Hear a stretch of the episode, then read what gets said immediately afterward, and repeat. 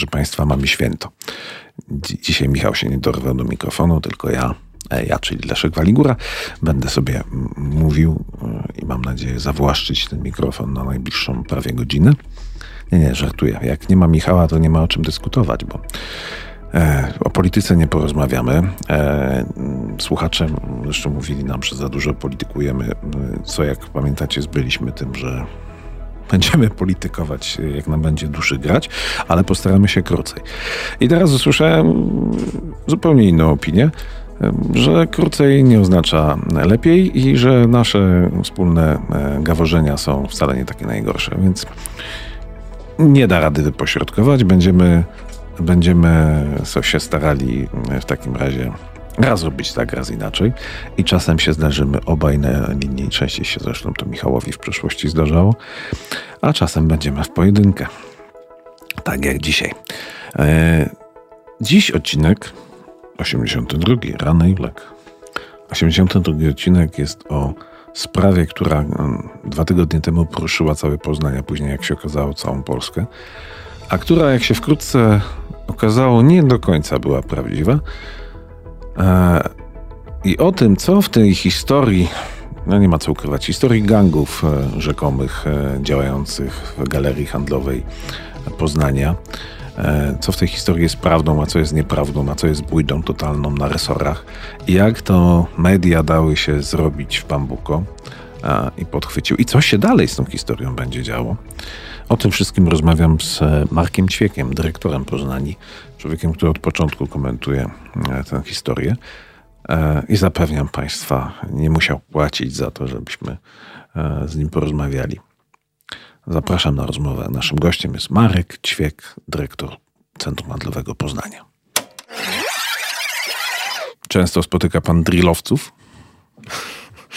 Szczerze, to chyba nie, bo nie wiem, do, do końca nie wiem, kto to jest. Córka mi tłumaczyła, e, osoby w pracy mi tłumaczyły, ale... Dowiedział się pan kilka tygodni temu. Tak, tak wy... zdecydowanie. Zdecydowanie musiałem odgrzebać tą, tą definicję, której wcześniej absolutnie nie znałem. No i wielka bomba w Poznaniu wybuchła. To teraz zwraca pan uwagę większą na mm, młodych ludzi, Patrzy pan na nich podejrzliwie? Znaczy na pewno patrzę na nich, natomiast nie podejrzliwie. To jest, to jest myślę coś takiego z zaciekawieniem bardziej, bardziej e, w tą stronę poszły moje myśli. Bo, bo sam jestem ojcem nastolatków, dwójki i, i też patrzę na to, z jakimi problemami oni się gdzieś tam borykają i, i też trochę z taką uwagą i, i ciekawością obserwuję tych młodych ludzi, patrząc na to, jak oni e, próbują w tym świecie funkcjonować. I, I tym bardziej teraz po tych wszystkich wydarzeniach widzę, jak to, jest, jak to nie jest łatwe. Bo potęga, potęga social mediów i tego, co można zrobić w nieodpowiedzialny sposób nimi zarządzając, jest niesamowita. I, i ciężka, do, ciężka do zablokowania. No to wróćmy do istoty rzeczy. Kilka tygodni temu e, wybuchła wielka bomba pod tytułem Gangi działają e, w Poznaniu. E, wielka bomba, która spowodowała e, no, zainteresowanie Poznaniem na skalę ogólnopolską, można powiedzieć. E, no to zacznijmy od istoty rzeczy. To działają te gangi? Dopatrzyliście się ich? No myślę, że już przez ten czas wytłumaczyliśmy niejednokrotnie, że, że nic takiego nie, nie ma miejsca w Poznaniu tak naprawdę. No, patrząc czysto na fakty, bo na tym najlepiej zawsze się opierać, jest to Fakty są takie, że mieliśmy pięć przypadków w styczniu zgłoszenia e, na policję, z czego dwa były fałszywe. E, trzy razy faktycznie policja przyjeżdżała na nasze wyzwania. Jeszcze dodatkowo poza policją mieliśmy trzy zgłoszenia spożywania alkoholu, gdzie rodzice odbierali nastoletnich e, uczestników, że tak powiem, z naszego monitoringu zatrzymanych przez ochronę. Także jak nam ponad milion ludzi przychodzących do Poznani w ciągu miesiąca, to nie są to ilości zatrważające. Natomiast co innego nas e, zaskoczyło? No zaskoczył nas ten zmasowany hejt, który i zorganizowany, bo to warto też podkreślić, że to, że ma, mieliśmy do czynienia z akcją dobrze przygotowaną i zorganizowaną, bo w jednym momencie, myślę, że to też nie był przypadek, że to była sobota wieczór, kiedy wiadomo, że w niedzielę ciężko jest zorganizować się i, i w jakikolwiek sposób na to odpowiedzieć czy zareagować. Pojawiło się e, najpierw publikacja trzech filmów bo to myślę też nie wybrzmiało gdzieś w tej dyskusji publicznej, że rozmawiamy o trzech filmach, które miały miejsce przed Poznaniem. Dwa z nich to były przypadki. E, pierwszy przypadek to był w ogóle pokazujący sytuację, od której to wszystko się zaczęło. To znaczy, myślę, że od tego też warto zacząć, że w sobotę w późnych godzinach wieczornych na przystanku obok Poznani de facto e, została znaleziona dziewczyna nieprzytomna, 14-letnia, która jak się potem okazało została e, porzucona przez współtowarzyszy w momencie, kiedy źle się zaczęła czuć, to oni ją po prostu posadzili na przystanku i uciekli, przestraszyli się tego, co się W sumie to nieźle świadczy młodzieży. No, ale to, to z, tego, co, z tego, co się zorientowaliśmy, to taki jest niestety modus operandi niektórych e, młodych ludzi, że oni po prostu w momentach kryzysu po prostu uciekają, bo też nie wiedzą, co zrobić. No. No więc ochrona pomogła, przetransportowaliśmy ją na, na monitoring, tam została wezwana karetka, udzielona została jej pomoc. No i to zajście jakby sfilmowane przez osoby postronne zostało jakby, stało się zarzewiem do całego dalszego hejtu nakręconego przez, przez jeden portal internetowy yy, i, i tak naprawdę potem mm, zaczęły się pojawiać jakieś anonimowe zgłoszenia, pojawiły się kolejne dwa filmy. W jednym widać e, bijące się nastolatki, które, dwie dziewczyny, które rozdziela nasza ochrona. Na trzecim widać było leżącego człowieka, prawdopodobnie pijanego, nie wiadomo czy młodego, czy nie. No i dalej to już były zmanipulowane filmy, nagrywane gdziekolwiek, na pewno nie przed Poznaniem i one były powielane po prostu potem i e, z różnych perspektyw, bo to też warto powiedzieć, że to były pojedyncze zdarzenia pokazywane z różnych kamer, od różnych uczestników i, i była z tego nakręcona kula śnieżna, że nie wiadomo wiadomo, co tam się dzieje. Czyli jeden wypadek nakręcony 20 razy na przykład, tak? No wiadomo, jak kręcą dzieciaki, to kręcą z różnych telefonów, z różnych perspektyw i to było wykorzystane. Do tego, tak jak mówiłem, no posty, maile, rzekome przypadki spotkania się z czymś takim, no nie trudne do zidentyfikowania. Wiadomo, że no, w internecie długo jest się anonimowym. Mam nadzieję, że my też pokażemy, że, że, że nie jest, że nie można być anonimowym, że każdego gdzieś da się znaleźć, ale, no, ale to ta, takie były fakty. Tak? Po, po, konsultacji z policją okazało się, że te, te, tych przypadków nie ma tak dużo. Natomiast to, co nas też uderzyło, to było to, że że to zostało tak podchwycone przez media. I to było takie mm, w taki bezrefleksyjny sposób w zasadzie. Choć trzeba oddać też, że, że wiele z e, obecnych mediów poczekało na nasze oświadczenie, zanim opublikowało ten materiał. Natomiast w momencie, kiedy ta skala hejtu była już tak duża, to nikt się, znaczy niewiele, niewiele z tych redakcji zaczęło się zastanawiać, co jest prawdą tak naprawdę. Tylko mhm. uległy jakby temu, e, temu pędowi za informacją, za klik, clickbaitami.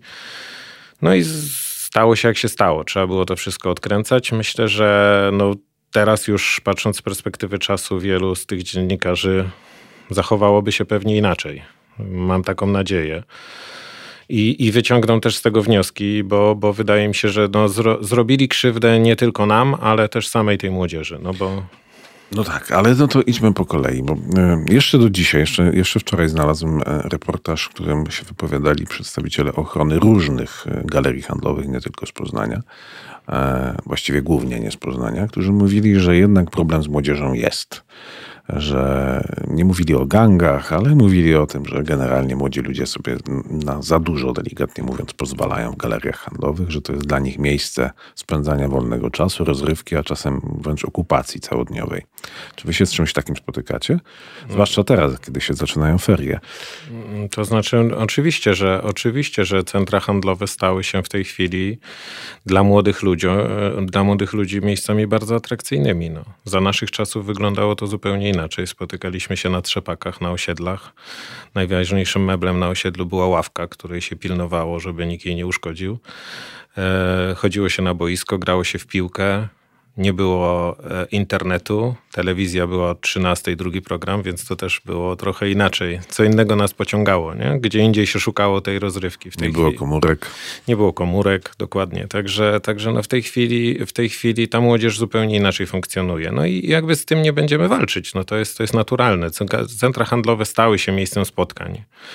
I, I to też e, jakby my jako zarządcy tych obiektów wykreowaliśmy te, te, te miejsca jako miejsca spotkań dla całych rodzin, dla młodzieży.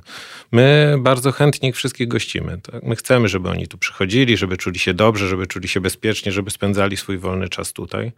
Dla młodzieży to jest tak, jak ostatnio rozmawiamy dużo z specjalistami, analizując całą tą sytuację, to oni mówią, że centra handlowe są taką rozprężalnią trochę dla tej młodzieży.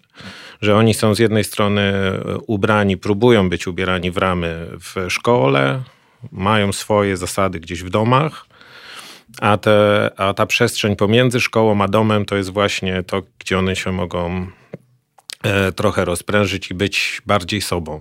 No i, i, i to pewnie powoduje, że, że różnego rodzaju zachowania się pojawiają, nie zawsze, nie zawsze pożądane. Czasami jest tak, że oni też próbują gdzieś zaistnieć w grupie, e, nakręcają się do jakichś takich zachowań, które dla niektórych są nieakceptowalne, no bo rozumiem, że młodzież jest głośna, no ale każda była głośna i to też jak w, jakby w toku tych publikacji wszystkich pojawiały się tam, że są grupy ludzi, którzy się, grupy młodzieży, które się głośno zachowują, też znajomcami, jak rozmawiamy, to, to, to, to żaden z znajomców nie potwierdził jakiegokolwiek problemu. Wszyscy mówią, tak, bo oni są głośni. No, no są głośni. My też byliśmy głośni, jak, jak się spotykaliśmy. No, oni chcą też zaistnieć, chcą być w grupie, chcą się gdzieś socjalizować, więc, więc to też powoduje, że oni mają swoje mechanizmy, jakieś sposoby zachowań. Natomiast no, dopóki, dopóki nie robią rzeczy, które są e, niedozwolone, nie, nie spożywają alkoholu, nie, nie, nie wiem, no, nie, nie chcę mówić o jakichś narkotykach, chociaż wiem, że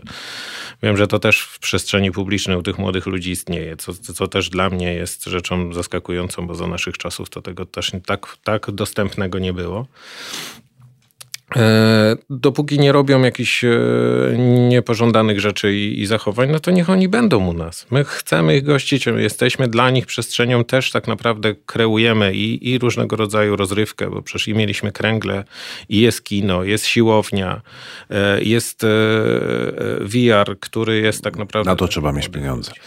Ale oni mają pieniądze. Ale ja tak patrzę sobie, przyznam szczerze, byłem niedawno w Poznaniu w niedzielę, ale nie handlową. Tak sobie przyszedłem, bo wy macie food otwarty. Mhm. Tam sobie można zjeść. Właściwie sporo ludzi siedzi sobie w niedzielę, ale idąc od parkingu do tego food firtla, przeszedłem przez właściwie całą długość, e, e, długość Poznani, mijając sobie te kanapy. Mhm. Tam na każdej siedziała grupka młodych ludzi, wcale nie głośnych, bardzo cichych, skupionych na swoich komórkach. Nawet jak siedzą w gronie dziesięcioosobowym, to wszyscy z głowami w komórkach. I tak spędzałem wolny czas. Jak wracałem, to nadal siedzieli ci sami ludzie. Co najwyżej kanapy zmienili. No, no tak jest trochę. No, tak jest, że to jest takie dla nich y, bardzo dobre, wygodne miejsce. Na pewno, na pewno to, to tak. No, to, co ich przyciąga do, do, ogólnie do centrów handlowych, no, to są na pewno miejsca siedzące. To, że jest ciepło, że można usiąść, że można kupić sobie y, ulubiony napój albo jedzenie, no bo też te, te fast foody też ich przyciągają, więc oni przy tej przysłowiowym kubku coli mogą siedzieć przez długi czas e, tak naprawdę i to też jest czasami trochę dla nich alibi, że przecież oni nie, nic złego nie robią, bo kupili sobie kole i przy tej koli siedzą przez, przez pół dnia. No ale, ale to jest jakby taki jest, taki jest mechanizm i, i tego jakby z tym nie będziemy walczyć. No, nie obrażamy się na to. No, to są, my, my też mówimy o tej młodzieży, że to są klienci przyszłości. Oni się przyzwyczają do, do tego centrum będą się tu czuli dobrze, potem w pewnym będą momencie wracać. wydorośleją, założą rodziny i będą też tu nadal przychodzić. No.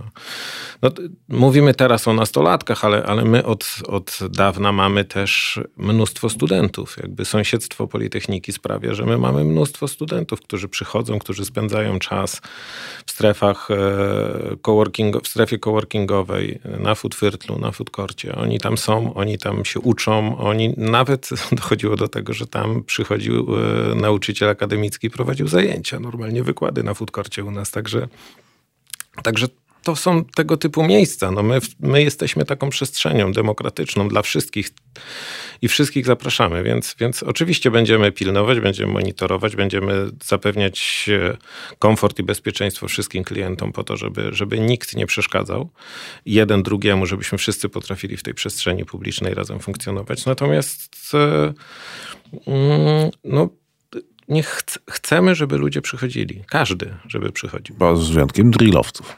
No, tak, z wyjątkiem. Ja też próbuję zrozumieć tę definicję, ale ciężko mi. Ale dobra, jak już mówimy o trudnych rzeczach, to jeszcze jedna. No to już nawet e, w przestrzeni publicznej funkcjonuje, film na ten temat powstał. Czy zetknął się pan ze zjawiskiem galerianek?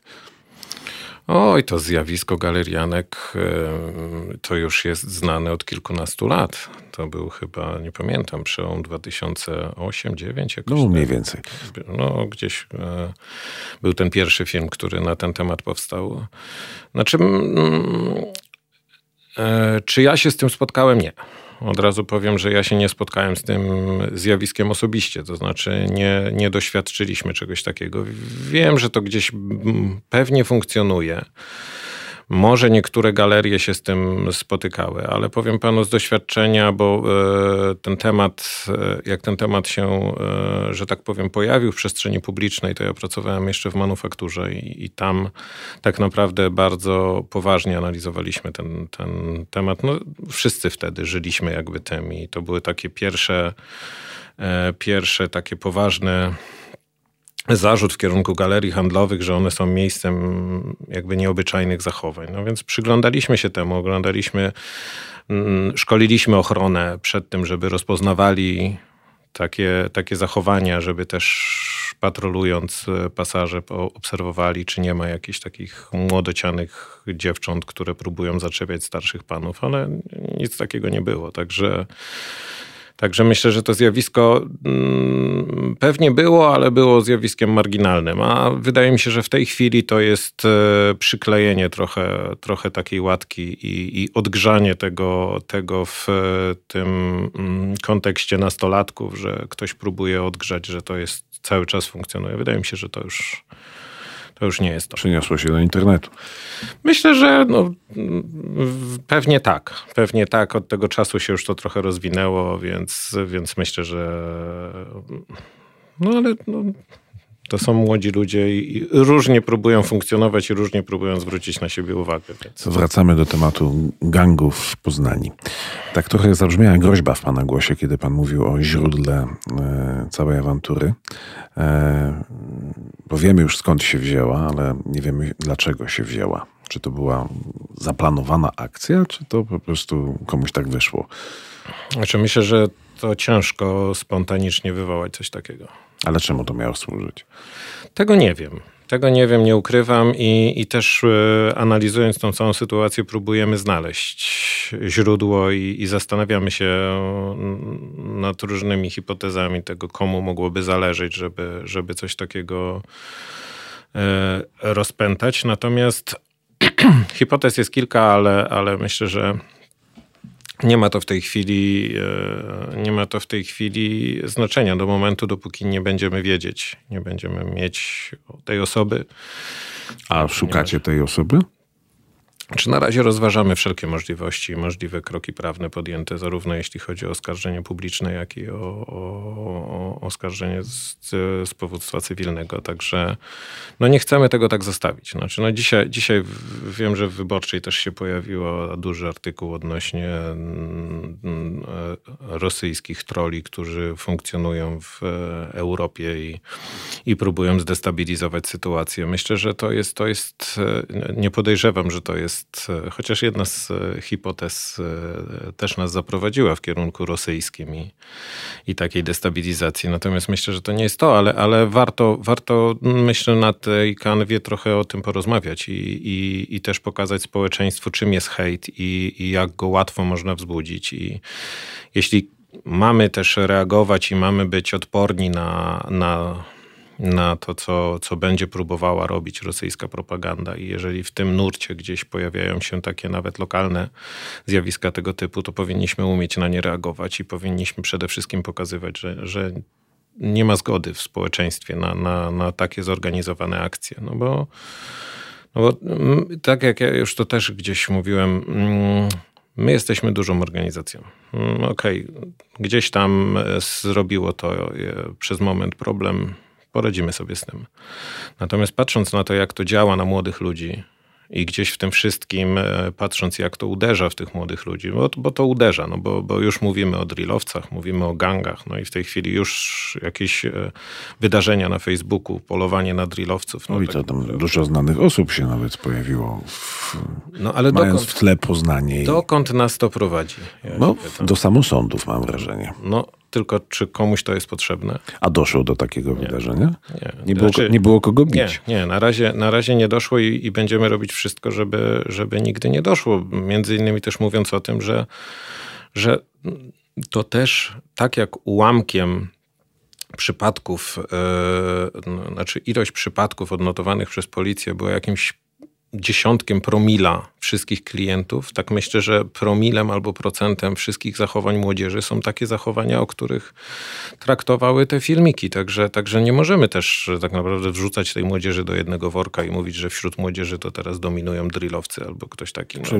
nie zakładajmy też, że są aniołkami wszystkie dzieciaki. Oczywiście, że wszystkie nie są, mm, ale, ale, e, ale o tym rozmawiajmy. Znaczy myślę, że myślę, że to jest dużo szerszy problem. Myślę, że, że generalnie problem, z jakim przychodzi się borykać w tej chwili młodzieży, to jest, to jest bardzo duży temat. I, i zaczynając, od, zaczynając od kondycji e, psychicznej tych młodych ludzi, poprzez właśnie takie zachowania, przynależność do grup, chęć zaistnienia, natychmiastowy feedback prowokowany przez social media, z którymi nie wszyscy sobie są w stanie poradzić. To tak jak mówię, no my, duży gracz, jesteśmy w stanie sobie z tym poradzić, ale w momencie takiego zorganizowanego hejtu, nawet na mniejszą skalę, skierowanego do jednego pojedynczego młodego człowieka, on nie jest w stanie się obronić. Ja się nie dziwię, że dochodzi do takich sytuacji jak w Szczecinie, bo, bo to idzie takim tempem, że normalny, zdrowy człowiek pojedynczy nie jest w stanie sobie z tym poradzić. Mieliśmy tu już kilka odcinków o odporności młodych ludzi, między innymi.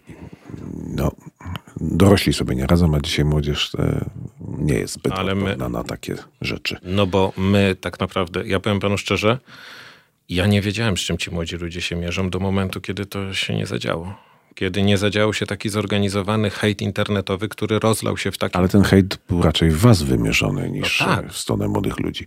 On był w nas, natomiast... I wy jako organizacja okazaliście się nieodporni na coś takiego, prawda? Znaczy my okazaliśmy się, e, nie powiedziałbym, że nieodporni, my przede wszystkim nie wiedzieliśmy, z czym to jest. My byliśmy zaskoczeni jakby skalą tego. A młodzi ludzie wiedzą, bo oni w tym funkcjonują. Więc my byliśmy zaskoczeni jakby skalą, natomiast młodzi ludzie wiedzą, że to jest czym, jest, czym są social media, bo oni w tym funkcjonują. W związku z czym jak ta maszyna, do której oni są przyzwyczajeni, nagle zwraca się przeciwko nim, to oni już od początku wiedzą, co to będzie. Nie? Że mimo, że są teoretycznie przygotowani, bo wiedzą, jak ta maszyna działa, to, to i tak jest w stanie ich no tak, i później się pojawili e, różni e, ludzie, e, bardziej szanowani, mniej szanowani. Widziałem nawet filmy byłego gangstera, tak, tak. Którzy, którzy grozili, co, co zrobią tym młodym ludziom. No, ale... ale na groźbach się skończyło, tak? Oby na groźbach się skończyło i oby tak naprawdę no, nikt nie próbował e, dokonywać samosądów, no bo mówię, to jest... A, jest... Czym, a czym się skończyło dla was? Dla galerii handlowej? Mm, dla nas myślę, że skończyło się. E, dla nas skończyło się to przede wszystkim tym, że e, no musieliśmy poradzić sobie z e, zorganizowanym, zorganizowanym hejtem. Musieliśmy tak naprawdę przyjrzeć się tej sytuacji zupełnie z innej perspektywy, przeanalizować dokładnie wszystkie wydarzenia, które, które miały miejsce. Myślę, że to jest dobra, dobra szkoła też dla nas tak naprawdę do tego, żeby, e, żeby e, się zastanowić tak naprawdę nad każdym, nawet najdrobniejszym przypadkiem, e, pochylić się nad tym, żeby nie popadać w rutynę i żeby być przygotowanym tak naprawdę na, na różne sytuacje, wyciągnąć z nich wnioski, nauczyć się tego. I, i, i, i też tak naprawdę dało nam to dużo, dużą naukę, jeśli chodzi o właśnie o młodych ludzi, o tych naszych naj, najmłodszych klientów, których mamy żeby też nimi się zaopiekować e, tak naprawdę. No więc... A macie jakieś materialne skutki afery? Nie wiem, zmniejszyła się liczba klientów, e, mniej młodych ludzi jest? Znaczy na pewno jest mniej młodych ludzi. To mogę powiedzieć, e, że w tej chwili obserwujemy, że znaczy przez te dwa tygodnie ostatnio obserwowaliśmy mniejszy przypływ młodych ludzi. Natomiast jeśli chodzi o statystyki, ciężko to porównać z tego względu, że ten styczeń i luty to są zawsze takie miesiące, gdzie e, ferie w dużym stopniu wpływają na frekwencję w centrum. Znaczy przynajmniej w Poznaniu, no bo to my jako centrum takie ponadregionalne bardzo czerpiemy z tego okresu feryjnego, w związku z czym kiedy, kiedy są ferie, to my mamy bardzo duży napływ klientów z regionu. A ponieważ e, w zeszłym roku te ferie wypadały na przełomie stycznia i lutego, więc tak naprawdę no, porównywaliśmy okres przedferyjny z okresem feryjnym zeszłego roku, więc, więc my te dwa miesiące już z doświadczenia porównujemy e, łącznie. Także, żeby móc dobrze to ocenić, to trzeba będzie poczekać pewnie na koniec e, lutego, żeby, żeby po prostu zobaczyć, bo wtedy omijamy ten e, efekt e, przesunięcia fery, feryjnego i, i, jesteśmy w stanie to ocenić. Natomiast no, młodych ludzi pewnie jest mniej. E, natomiast e, natomiast no, liczymy na to, że oni wrócą. Przekonani e, o tym, że nic takiego, o czym mówiono, nie miało miejsca. Przekonani też o tym, że nie są niemile widziani, bo my też podkreślamy, że my chcemy ich gościć cały czas. Tylko jeżeli będą się źle zachowywać, no to będziemy wtedy z nimi rozmawiać. Natomiast każdy jest mile widziany, każdy chcemy, żeby przychodził, czuł się tu dobrze, bo, bo, bo o to walczyliśmy, walczyliśmy, o, nad tym pracowaliśmy przez ostatnie 7 lat, jak tu jesteśmy. My tak naprawdę przez cały czas jesteśmy dla mieszkańców, jesteśmy z mieszkańcami, organizujemy różnego rodzaju eventy, wydarzenia, po to, żeby tak naprawdę dla tych mieszkańców stanowić bardzo ciekawą alternatywę dla codziennego ich życia. No. no tak, szukając powodów, dla których ja nie zakładam, czy nie, nie, nie, nie mówię z e, jakąś dozą pewności, że to była zorganizowana akcja, e, ale szukając powodów, to myślałem właśnie ekonomicznych, że być może Ciężko mówić o jakiejś konkurencji, która mogłaby wam coś zrobić. Znaczy, myślę, że znaczy, konkurencję to na końcu jakby zostawialiśmy zdecydowanie. No, to, nie są, to, nie są, e, to nie są działania, które mogłyby być e, charakterystyczne dla jakichkolwiek działań konkurencyjnych. No nie, my się bardzo szanujemy na tym rynku i i, i doceniamy też no zresztą patrząc, pracę, więc... No, nie ma co ukrywać, czy też naz nazwy nie użyję.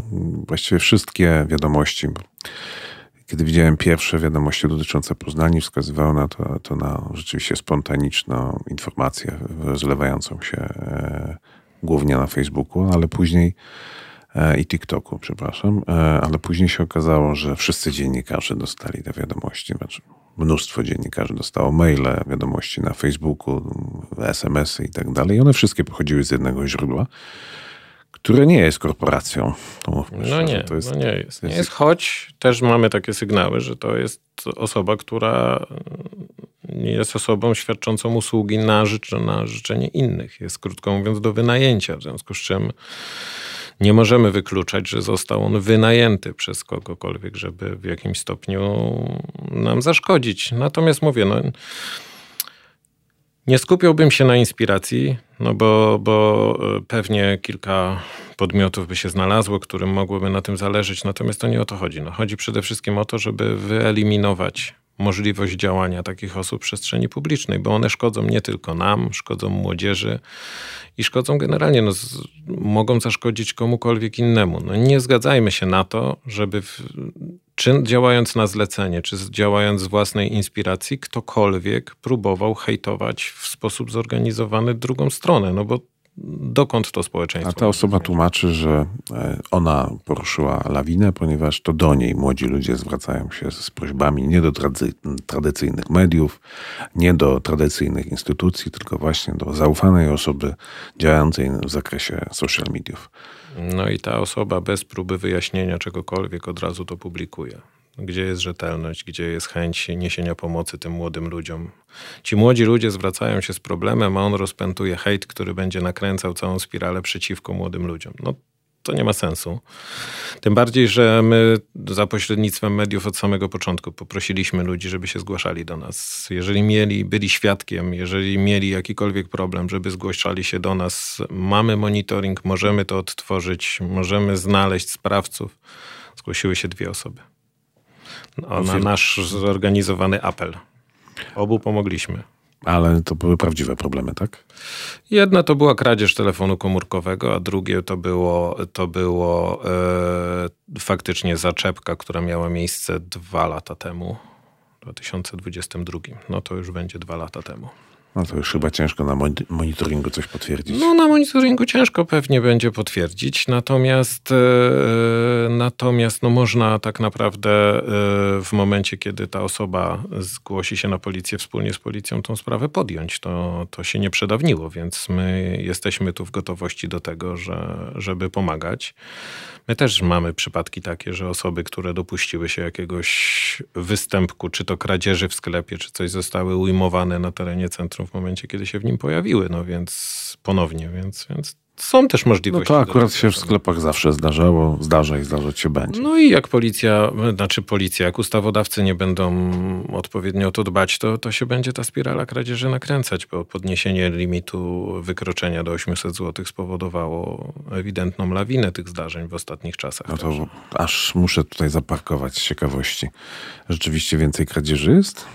Czy generalnie w całej branży jest, jest więcej? Myślę, że zdecydowana większość dotyczy tych sklepów spożywczych i, i, i tutaj mówimy o, o... A to chyba sytuacja ekonomiczna ludzi skłania do takich kradzieży.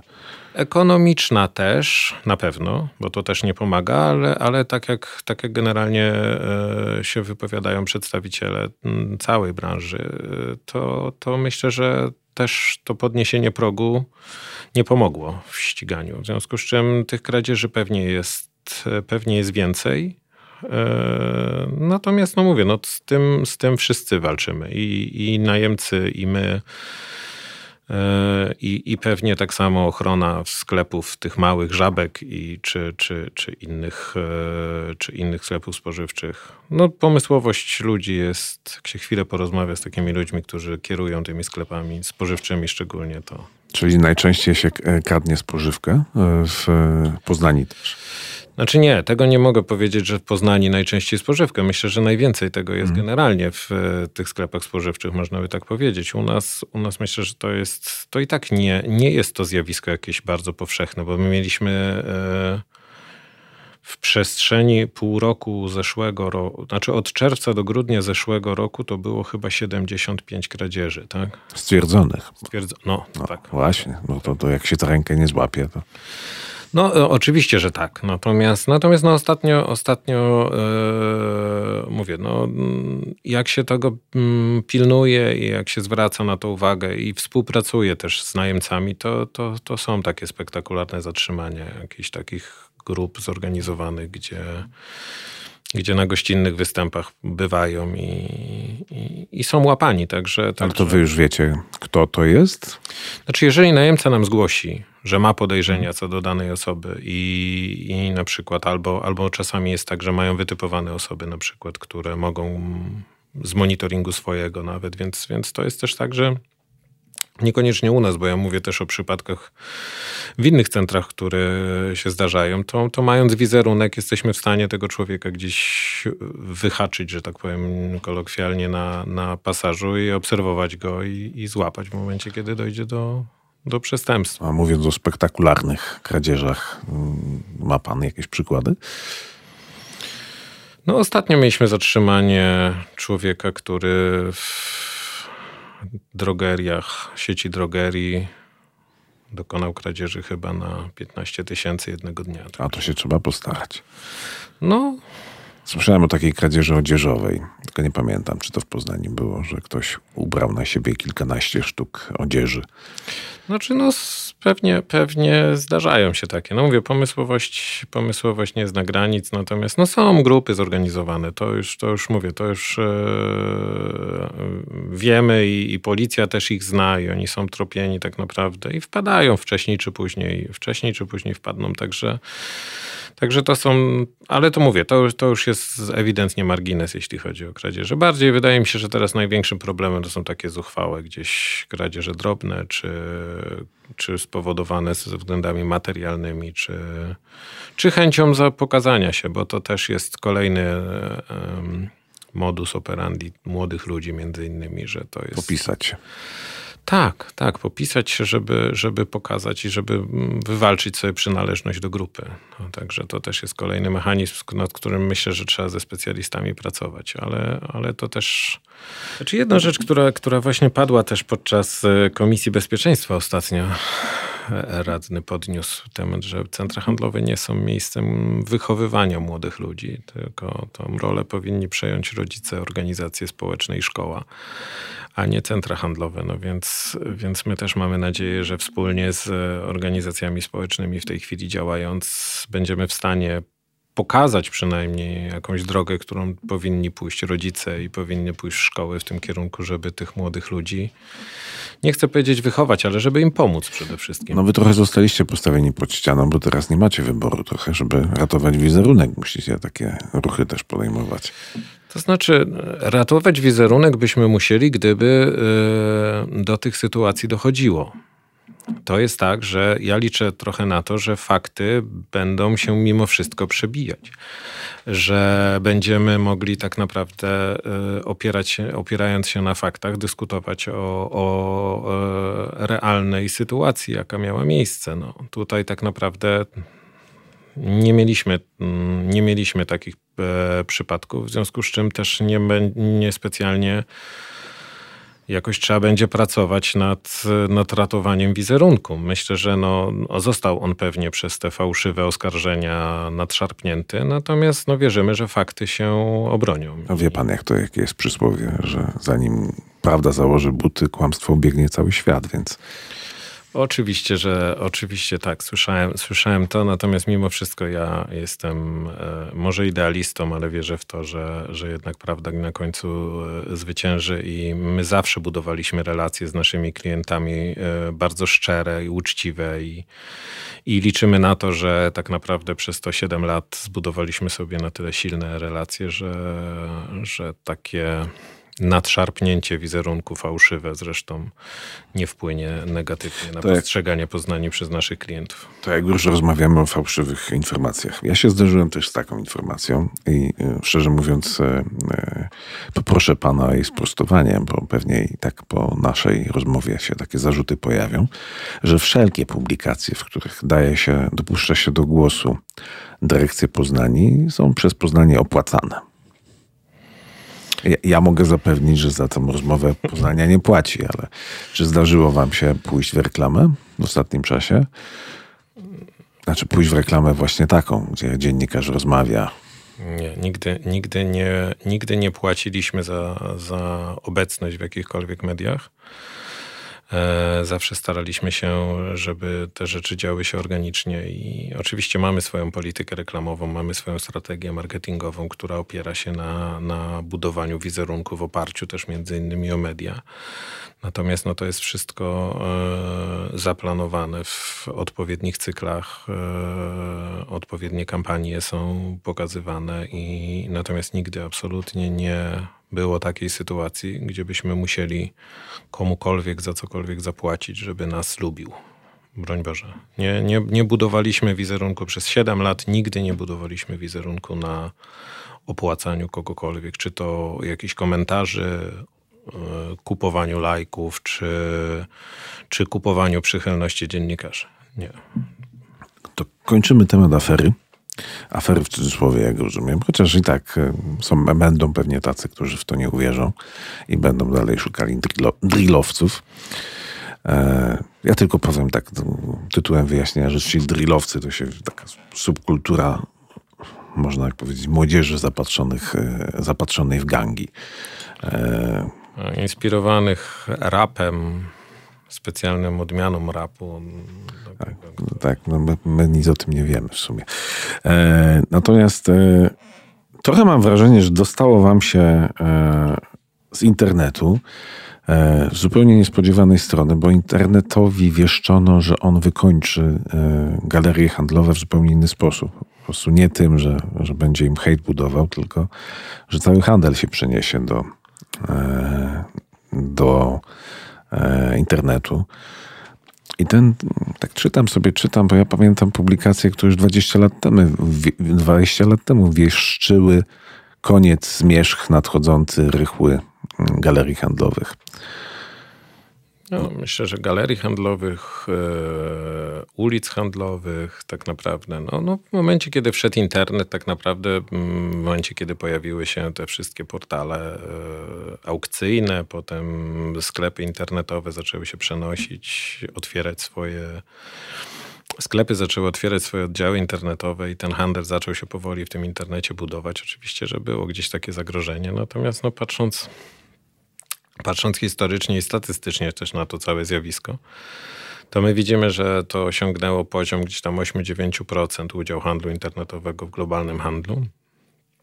W okresie pandemii wzrosło to chyba do 14% i w tej chwili stanęło na 11-12%. I tak stoi regularnie. E, przy czym e, też handel tradycyjny bardzo dobrze się zaadaptował do tej sytuacji. Widać, że oni Mm, Mówię o najemcach, dostrzegają potrzebę e, mm, współpracy e, tych dwóch płaszczyzn, to znaczy handlu tradycyjnego i handlu internetowego z punktu widzenia samej wygody. Tego, żeby klient mógł sobie zamówić towar online, siedząc w domu, odebrać go w galerii, nie musząc, nie musząc czekać, czy też, e, czy też mogąc go zwrócić w galerii. Natomiast jednak doświadczenie zakupowe jako takie zawsze pozostało i ono jest bardzo silne. I widzimy też to. Musimy dotknąć. Tak. Musimy dotknąć, musimy przymierzyć. I o tyle, o ile y, to też widać tak naprawdę, jak popatrzymy, wejdziemy trochę głębiej, jeśli chodzi o strukturę tego, y, tego handlu, udziału handlu online w, y, w handlu globalnym. No bo tak jak multimedia, elektronika, książki, to są takie, e, to są takie, czy kosmetyki może też, chociaż te już troszkę mniej. E, takie aspekty, które można i, i, i, produkty, które można kupować online i, ta, i ten udział ich ewidentnie rośnie, no bo e, bo tą elektronikę można sobie zamówić. Wiemy, obejrzeliśmy go ten telewizor gdzieś, czy... No, sklepy często służą teraz do oglądania przede tak, wszystkim. Tak, tak, tak. No to no mówię, elektronika idzie w tym kierunku. Zresztą to też obserwujemy, że bardzo się zmniejszyły powierzchnie tak naprawdę tych sklepów elektronicznych, gdzie, gdzie kiedyś to było tak naprawdę ekspozycja zajmowała kilka y, tysięcy metrów kwadratowych. A wy odczuwacie spadek przychodów z tego powodu? E, w... Znaczy w sumie to właśnie ciężko powiedzieć, bo wy tu jesteście właścicielem nieruchomości, w której sprzedawcy wynajmują powierzchnię. Więc... No tak, natomiast no też jakby monitorujemy ich, ich wyniki i, i znaczy globalnie nie obserwujemy, absolutnie. To jest tak, że my w 2023 roku widzimy, że najemcy osiągnęli wzrost, globalnie mówię, dochodów o ponad 20%. Także, także no, no globalnie mamy, mamy wzrost. Oczywiście, e, oczywiście są mm, tacy, którzy, którzy ten wzrost mieli jeszcze wyższy, są tacy, którzy, którzy gdzieś mieli ten e, wzrost na trochę niższym poziomie, natomiast generalnie widzimy, że sytuacja w handlu jest e, globalnie bardzo dobra. Też analizując e, statystyki dla całej branży, widzimy, że ten odsetek e, obrotów też wzrasta. On jest trochę mniej, mniejszy dla, dla całości branży niż dla Poznania, natomiast on jest też dodatni. Także, także wydaje mi się, że ten trend odchodzenia od handlu tradycyjnego na rzecz handlu internetowego absolutnie nie jest, nie jest tak dominujący i nie jest tak silny. To, co obserwujemy, to jest tak zwany omnichannel, czyli łączenie tych dwóch kanałów sprzedażowych, czyli właśnie to, żeby klienci mogli kupić coś e, online, ale również jednocześnie móc doświadczać tych, e, tego tradycyjnego zachowania i, i, i, doświadczenia. Także, także to jest ten trend, w którym to się wszystko gdzieś rozwija. Natomiast widzimy też to, że, że tacy pionierzy handlu online i tego omnichannelu też zaczynają powoli tą sytuację analizować i odchodzić od takich rozwiązań bardzo multimedialnych w kierunku powrotu do tradycyjnych. Także, także myślę, że przyszłość jest jeszcze przed handlem tradycyjnym. Co by się musiało stać, żeby galeria typu Poznania zniknęła? Bo trzeba pamiętać o jednym, że nie można wam odmówić zasługi w tym, że zniknęła Galeria Malta, nieodległa. To znaczy, no, mm, długo by analizować pewnie tą całą sytuację i jakby ja chcę tylko powiedzieć, że jakby mm, pomysł powstania Poznania był dużo wcześniejszy niż powstania Malty bo historia... Ale jakby... efekt był taki, że Malta powstała jednak szybciej. Tak, tak. To ale to, to, to też wynikało z różnych, z różnych ekonomicznych uwarunkowań po stronie inwestora naszego. Natomiast no, taki jest fakt, że Poznania powstała później. Trochę była niedoceniana przez Maltę w momencie powstawania i myślę, że to też jest jakiś element genezy, dlaczego zadziało się tak, a nie inaczej. No to, to jest konkurencja. Znaczy konkurencja oczywiście e, dobrze, że jest, bo ona nas motywuje do tego, żeby, żeby pracować i, i stawać się coraz lepszym. E, pewnie nasycenie, e, nasycenie powierzchniami handlowymi, które było w Poznaniu najwyższe, to w tej chwili Wrocław nas trochę prześcignął, no, spowodowało, że, że miejsca nie było że nie było miejsca. No ja chciałem jeszcze podkreślić, że tam, że w planach jeszcze po otwarciu Poznania była jedna duża galeria, którą e, planowało Echo chyba otworzyć, z tego co pamiętam. Więc e, przy czym wycofali się z tego, wycofali się z tego projektu e, po otwarciu Poznani. Także, także zakusy były, no więc, więc myślę, że że to mm, odpowiadając na pytanie, bo, bo to, to mhm. do tego zmierzamy, co, co musiałoby się stać, ja mam, ja mam nadzieję, że nie będzie takich czynników, e, które spowodują to, że Poznania e, będzie traciła na, na znaczeniu. Oddziałujemy bardzo szeroko, e, pozyskujemy nowych najemców, którzy, którzy są atrakcyjni dla, dla naszych klientów. Staramy się odpowiadać na ich zapotrzebowanie, słuchać ich. Natomiast e, no, myślę, że mm, jedynym czynnikiem takim zewnętrznym, który mógłby wpłynąć na zachwianie w ogóle rynku centrów handlowych, to są jakieś niepokoje społeczne i, i, i zagrożenia, które obserwujemy za wschodnią granicą. To chyba jest to, gdzie, gdzie tak naprawdę e, uwaga ludzi będzie skupiona na bezpieczeństwie i zapewnieniu sobie bezpieczeństwa i rodzinie, a nie na tradycyjnym funkcjonowaniu. I to jest chyba takie jedyne zagrożenie zewnętrzne, które widzę. A powstanie, nie wiem, kolejnej, atrakcyjnej, atrakcyjniejszej, większej galerii handlowej w Poznaniu? Ja myślę, że każdy z inwestorów będzie sobie oceniał szanse i możliwości, a, a tak naprawdę wydaje mi się, że. Yy, konkurencja, znowu wrócę do tego, no, konkurencja zawsze jest dobra i motywuje nas do, do tego, żeby stawać się jeszcze lepszymi. My zbudowaliśmy sobie bardzo dobrą pozycję w tej chwili na rynku lokalnym i regionalnym.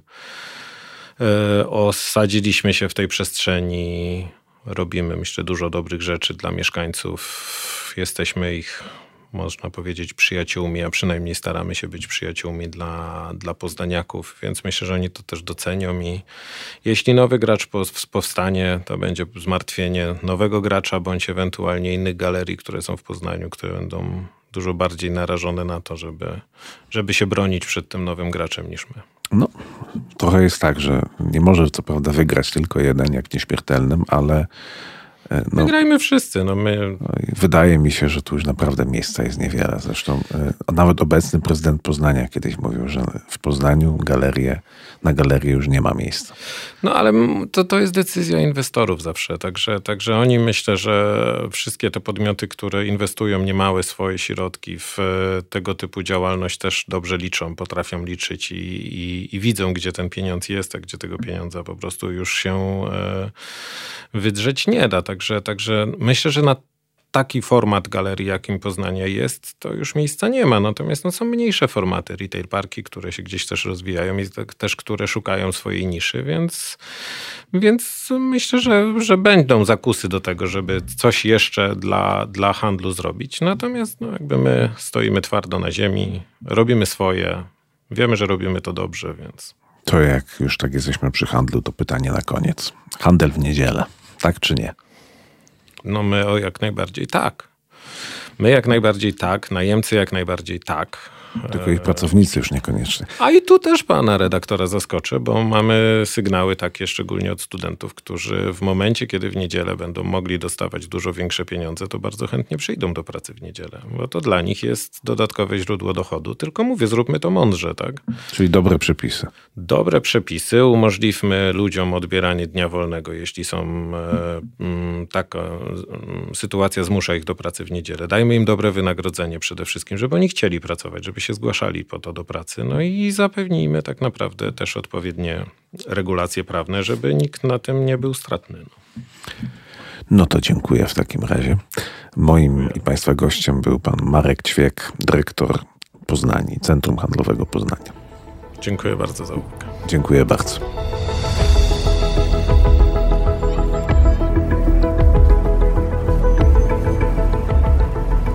Nagranie i produkcja podcastu szumstudio.pl